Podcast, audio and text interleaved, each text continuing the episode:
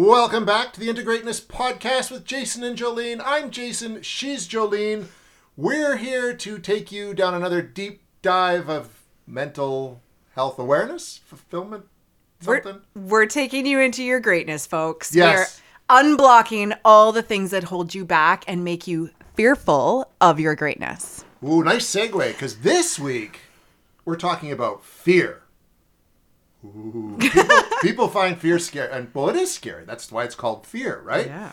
But there's a whole bunch of different things about fear. Sometimes fear is good. Sometimes fear is bad. Sometimes it's good to listen to that feeling of fear. Sometimes it's not. So we're going to help you kind of navigate that fearful feeling that you get, and hopefully make you less afraid of fear. Yes. Yeah. We're going to unpack the shit out of this one, guys.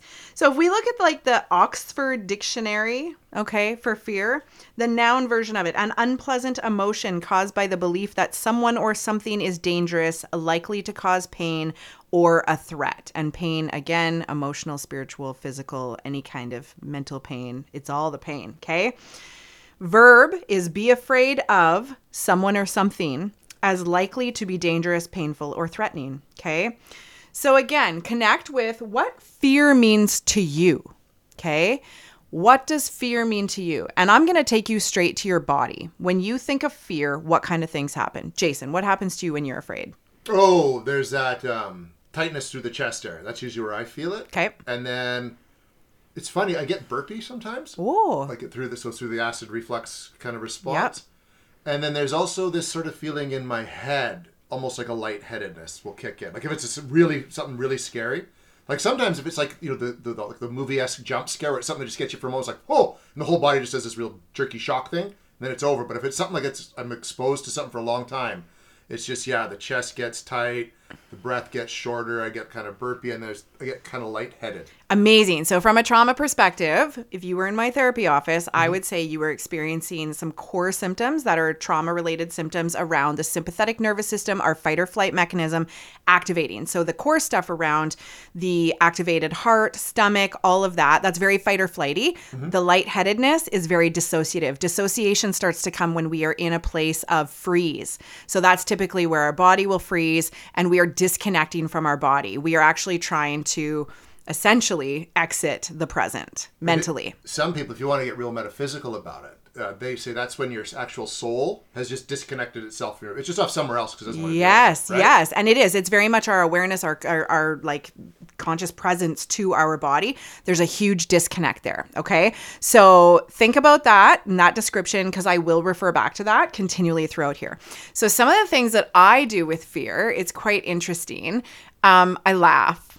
Do you? I know laugh. people who laugh too. I laugh, Yeah. and it's the weirdest, creepiest thing ever. Like, I will just start laughing incessantly because I'm so activated internally and don't really know what to do. I used to always have nightmares as a kid that, like, if I got attacked or something, I wouldn't be able to scream. I was always afraid of not being able to scream or have a voice. So, at least when I know that I like laugh, um, at least something's coming out, right? something. so if I am laughing hysterically at you, don't take that personally. I might be scared shitless, um, or I might be laughing.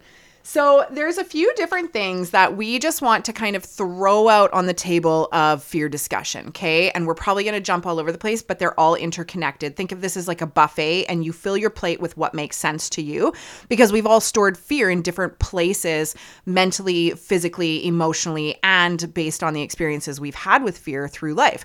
Do we um, do we befriend fear? Okay. So fear and anxiety feel the same in the body. We always go back to the body when it comes to emotions because that's where they're stored, that's where they're expressed. Believe it or not, they have a name from our brain, but they are stored and expressed in our body. Fear and anxiety often feel the same. So what you um and and excitement, okay? Excitement. So now we partner excitement in there. People do differentiate between fear and anxiety because I think there's so many people living in a constant state of anxiety. It's a lower grade version of fear, but it's still different. People will very much separate the two. Add excitement to that, okay? So I think back to my days as a dancer before I went on stage. Fear and anxiety, in terms of performance anxiety, that actually helped me perform. It helped me get a little bit of adrenaline. It helped me get more blood to my muscles. It was all of those pieces of that like slight activation of fight or flight, but the knowledge of I am safe. This is what I'm here to do. Okay. So think about that in your life. So for you, Oh. you actually chase fear, Jason. Doing live radio uh, would be the the burps. Yeah. Would start and it would be across the chest. I wouldn't get the disassociative though. That's why I was burping was so much in our Christmas episode. right? No, 'cause it nothing to do with all the alcohol you drank. No, not at all. but yeah, so but that would be that feeling. But you said then you go you go live, you perform, you're on, you're firing on all cylinders, right? Doing presentations, the same thing. Energetically, I'm actually going to say that that's clearing your throat chakra. Probably. When we're looking at, at like our energy centers in our body, that is your biggest like purpose delivery system. Yep. And a lot of that burping is clearing out that center that's going to do all the work too. it stops as soon as I start. Absolutely. Right? Oh, I love yeah. that. Cool. So yeah, no, I, I chase like I, I, we hunt ghosts. Like Yeah. Peter and I. And that's generally people find that very scary, even though it's not really that scary when you're doing it. Yeah. So it's scary and exciting at the same time. And this is where I'm actually going to send people to Jason's Instagram page. Go and send it because they were at my house uh, the other weekend and can can we talk about Yeah, it here? sure. Okay. yeah. So so there was an actual voice heard. There was a legitimate voice heard. There's recorders everywhere. There was a whole bunch of interesting things about how the voice was heard, who heard it, who didn't hear it, where it was recorded, where it wasn't. But what the coolest thing was is when Olivier listened to it on the recording because he was the one who said right away, Did you hear that?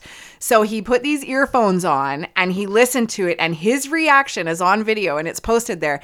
You can feel what was oh, activated yeah. in all of that. And there's fear and excitement and holy fuck, what was there was there. And I was right. Yeah, it, it did, he didn't make it up because like he, the funny thing, and I got to put it into context because Jolene and I are on one side of a doorway. Yeah. He was right in the doorway. And the door was open. The door was open, so he heard this voice. We didn't. His recorder and Peter's recorder, because Peter too was on the other side of the doorway, although up, upstairs, they picked it up. My recorder didn't pick it up, and neither did my camera. But we could hear it on their We recordings did on their after. recordings after. We didn't hear a thing. It was so trippy, you guys. So I want you to go to Jason's page and look for that because it's that's like a physical dis- depiction of what that that looks like, right? Yeah, Jason Hewlett official. Okay, so you guys chase fear on a daily basis. It's exciting, but it's also fearful at different times. And some people like to ride on that, the um, adrenaline junkies, right? So, something that I do to keep myself alive and to keep myself pushing through the hard things in life, we do not evolve, we do not grow, we do not become successful people without breaking through fear.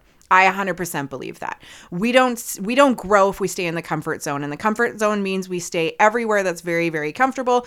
We're not pushing ourselves and we're not going into the unknown and typically the unknown is something that we may fear. So, with that, I always make myself do things that I'm a little bit fearful of or that require me to take risk in fun ways. I play with fear so that when real life hits and I have to do something really fucking scary, like leave my marriage or leave my government job of security and open up a private practice, I know that I can do it because I've felt that discomfort of pushing through fear and I had fun doing it. That's why I play through fear. So, one of the things that I do is every time I'm out at the lake in the summer, I make sure no matter how old I am, I go off the rope swing. Okay. I always take the, like, I want my kids to see me doing that. I want, uh, I, I made my brother in law, who is a police officer, do it. And I think that pushed him out of his comfort zone. And he fights fear every day Right. being in that job. But that was a weird playing through fear for him, right? Um, and of course, like he did it in front of his kids, and like there's like the different pressures.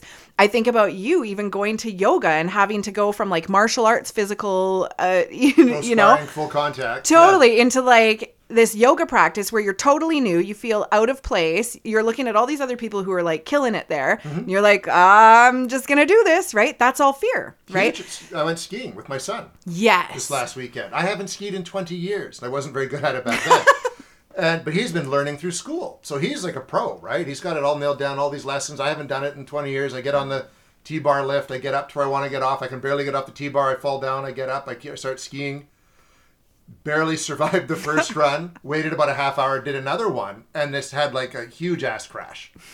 Lost my skis. All that. Griffin went by and laughed. so he continued down the mountain. I got the skis on, and I couldn't stand up. oh no And so I just squatted on the skis and rode down and just walked in and booked the lessons. so, but you do it, and there's people watching. It's like That's at some point You're just kind of like, fuck it, whatever. And at that point, I'm going to be more afraid of what I'm not capable of doing the next day. Like, that's the risk you take Oh, as an adult. shit the next day. I was done. But it was fun, and we're going back. Like, Yeah. Right? But to like push through, I know I'm going through the same thing. Like, gosh, I had been like on and off snowboards over the years, and then I wasn't through lots of my pregnancies and stuff. And it was like, oh man, can I risk like, can I risk bailing Mm-hmm. in some of the ways? Like, I used to dirt bike, I used to do all those kinds of things, but now there's like more risk to injuring yourself, Oh. right? There's more things on the line too. long term side effects, too, of injuring yourself once you get to our yes, age. I know, right? It sucks. But playing through fear is a really important thing. So I want you to think of areas of your life where you have been afraid to do something and then still chosen to do it anyways and where the reward was. Honestly, these are the things we probably pride ourselves in the most. We talk about the most. They're the things that become the best stories. So you were even just saying you like booked a flight and you haven't done that like you haven't flown in how long? Be 11 years. Yeah. So all of these like new things of like this is exciting but fearful at the same time. And it's really funny cuz um for the last like couple minutes here I can actually feel in my body like excitement and fear Yeah. in in my chest. Like I actually feel that right now as I'm talking about it. So that alone like as you're listening to this, what's it activating in you? And that activation is also storage of like previous trauma, previous experiences. Um, and some of that is just stuck in our system, right? And that's where uh, play can can kind of sneak that out. But really pay attention. Like, what were some of the scariest things in your life? Like, can you think of some like legitimately scary? Yeah, I can remember I had a car accident in 2005. It was on Ord Road. Mm. You know, as you cross 8th and you come down, there's a big metal work. Mm-hmm. Yeah. And uh, the amount of time that me and my buddy were in the pub, it went from being like plus four or five and wet to like minus two or three and black ice. But you couldn't tell till you went over that lip. And I remember the ve- losing control of the vehicle, and I just kind of let go of the wheels. Like I, I can't do anything. Like I said that to my buddy. Like I can't do anything. I said we're gonna be fine. And then these headlights came around the corner, and I'm like, we're not. And I just remember saying like, we're fucked. And it just bam, and the car was destroyed. Yeah. I knew the firefighters. They're like, you shouldn't have walked away from that. But that like, I can remember that moment. There's like a feeling like no control, scared, and then like scared shitless with the headlights. And now even driving in winter, I get moments of where it's like, shit. Like I can almost feel that sensation starting again. Yeah, Yeah. mine's the same, and it was the same year actually. I think 2005. Yeah, and it was the same kind of thing. It was uh, at the end of January and going up the uh, up the bypass from like Valley View up to Sahali, and the sun was just at that point where it blinded everyone, and it was just white. And I saw a flash of red lights. I knew somebody was braking, and I went from like 120 down to 20 kilometers. And within seconds, a car crashed right into me and was underneath me. So I had Wow. a, I had like a little truck. It was underneath me. And then of course I kind of I was a smoker at the time and I was like my cigarette was still lit and I was like, "Oh my god, my vehicle's going to blow up. I need to just go." And I kind of just started like running from my car. I thought Yeah. everything was going to blow up. And sure enough, somebody had rear-ended a semi right in front of me and I stopped just in time. And this car had no idea I was there. No clue. So they were under me, airbags blown out, and I thought they were dead. Yeah. So I just remember that's probably the closest I've been to like a psychotic break in terms of like losing touch with reality. Um, and to this day, anytime that the rain is too much, it's all about visibility Yep. and my inability to trust the other people. Because I made the right choice by slowing down and not hitting the people in front of me, even though I didn't know they were there. Like I knew, but I didn't. But yeah, it's all about out of control and and and not being able to trust others, right? Exactly, exactly, and, and just not trusting the weather because it changes so quickly, and you have no control over that. Totally. Right? So that, yeah. that's a big that's a big moment of fear that I remember. And then I've always had like this fear of snakes ah, since I was like a kid. we should EMDR through that. I don't even know.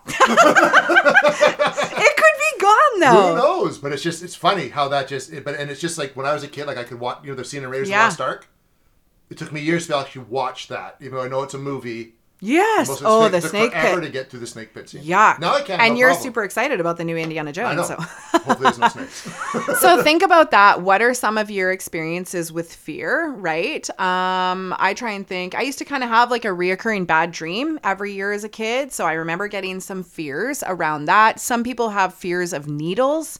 Um, you know, some people have fears of objects, steaks, uh, snakes, all you steak. I don't know. You guys like steak? I like steak. I like steak. No problem with. Uh, but thinking about some of those things, right? And like, is my fear what I perceive as irrational, or is it a reasonable response to something that like very unreasonable happened to me, right? So I might have irrational responses to weather and somebody else driving and different things like that, but it's not really irrational looking at the source of where that's coming from, right? I understand where it's coming from, and I've actually EMDR'd through that in a lot of stuff and actively like tap on my knees while I'm going through things like that. Like it's quite a process um to the point where like yeah it's it, you it's still activated in different ways um depending on on what that is right Well, that's where it's like you acknowledge the fear, but it's not preventing you from doing what you need to do. It's when that fear prevents you from getting in the car ever again. absolutely or never flying again. Yeah. Or you know what I mean? Like I had a friend who lives in Kelowna and she messaged me um, about EMDR therapy because she was doing it there. And she said, I have had a very intense fear of driving over bridges and have not done it here.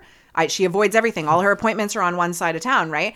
Um, and she said after EMDR therapy, she was able to drive over the bridge. And she's got a family, like she's a busy gal, Wow, right? to not drive over a bridge. But so commendable. And when you're able to like conquer those things. So yeah, I do help people through lots of that. My mom has a big fear or snake fear as well. And I've told her I can help her with that too. Snakes so- are scary. yeah, but snakes are so symbolic. They're all about transformation and like even like Kundalini energy. And yeah, they're probably telling you something, Jason. they're telling you something. Maybe that's your spirit animal. no, mine's a, a black wolf. so- Okay. Oh. All right. So some other things that like fear and the feeling of fear and discomfort can evoke in us is sometimes that's our intuitive response to something don't feel right or I'm nudging you towards something. So that's the other thing. And that's something that we unpack a ton in my office because sometimes people's trauma responses, their fearful responses that start in the gut, like you were saying, yours is gut and then like acid reflux and up into the throat, all of that ends up actually stifling the true intuitive response to something. So we have to clear out the trauma responses from that like uh, that body system activation standpoint so that people can c- connect more truly to their intuition right? So sometimes it is around that. And i know there's been times where i'm just like fuck hard no. I'm just not supposed to go there. I don't know. I mm-hmm. just don't like that person or like there's something about them or there's something about this that doesn't feel right. So that's also that intuitive piece and i think most people you know that whole follow your gut right? Yeah. that's really um, what it is. I remember one of my clients he's so funny. He had like um, cellular trauma. So for me i get a lot of uh, reoccurring memory trauma from the car accident same time of year. My muscle memory will come back and get some problematic stuff around that. Um, and i just work through that every year that it comes up or death versaries and things like that. But this guy was funny. It was around a pretty significant um, anniversary time in his life. And he was like i don't know. I think i just ate too much pickled herring. And i was like this this is not about the pickled herring. This is legitimately a trauma response that's replaying in your body right now right? Oh my god! but to think it's the pickled herring. yeah yeah yeah. He's like no, i'm pretty sure it was. And i was like it's all good. As long as it's not there anymore we can differ on what where that where that origin is right yeah. So looking at some of those pieces, right? Um, and then we have the people who are all about uh, like crime podcasts and stuff. And my theory around this, you guys, I haven't actually checked this out yet. But when Jason talked about when he got really lightheaded and stuff, that's a dissociative response where we're checking out, we're putting a filter on what's happening between us and the world at present because it's almost like our breaker is blowing and it's gonna pew, it's overloaded, right? So we're trying to put filters and sunglasses and earmuffs on because it's too fucking intense. Um, so I think that people who are perpetually in an activated state, instead of them wanting to fight or flight in that sympathetic nervous system activation, okay, you can't fight or flight at bedtime. No. Okay, you can't fucking run. You got to lay still. So they scare themselves into dissociation, and the highest form of dissociation is passing out. Yep. So my hunch is people get so jacked up, but because we learn to be so calm on the outside, that's really what people are doing is they're like white knuckling it until they detach enough from their body by being scared shitless that they fall into this nice lovely dissociative sleep. That's my hunch, guys. Maybe I, I I don't know. It's probably the same for horror movie fans. Although I watch it because I know it's it's a, it's almost like a way to help process things. Like it's it's such BS, right? But you're taking on this emotional ride, but it, you know it's safe. Mm-hmm. It's not real. So you get used to tolerating the discomfort, the fear. You hit the top of the roller coaster, which Yeah. is what I do with people when we're processing EMDR work and stuff. They get to the top of the roller coaster, and I'm like, okay, you got two choices because they have one foot up. They want to go Yeah. out that fucking door. You know, because you've been here, you've Yeah. done it. And I'm like, you can jump off the roller coaster, but it's going to fucking hurt when you fall, or you can trust me that it has to come down and it will come down, and you're sitting in your seat and you're safe. Right? Yeah, totally. Yeah. totally. And that's actually a way, that's why people with anxiety find it helpful to rewatch episodes of like sitcoms or shows that they already know the outcome for. Yep.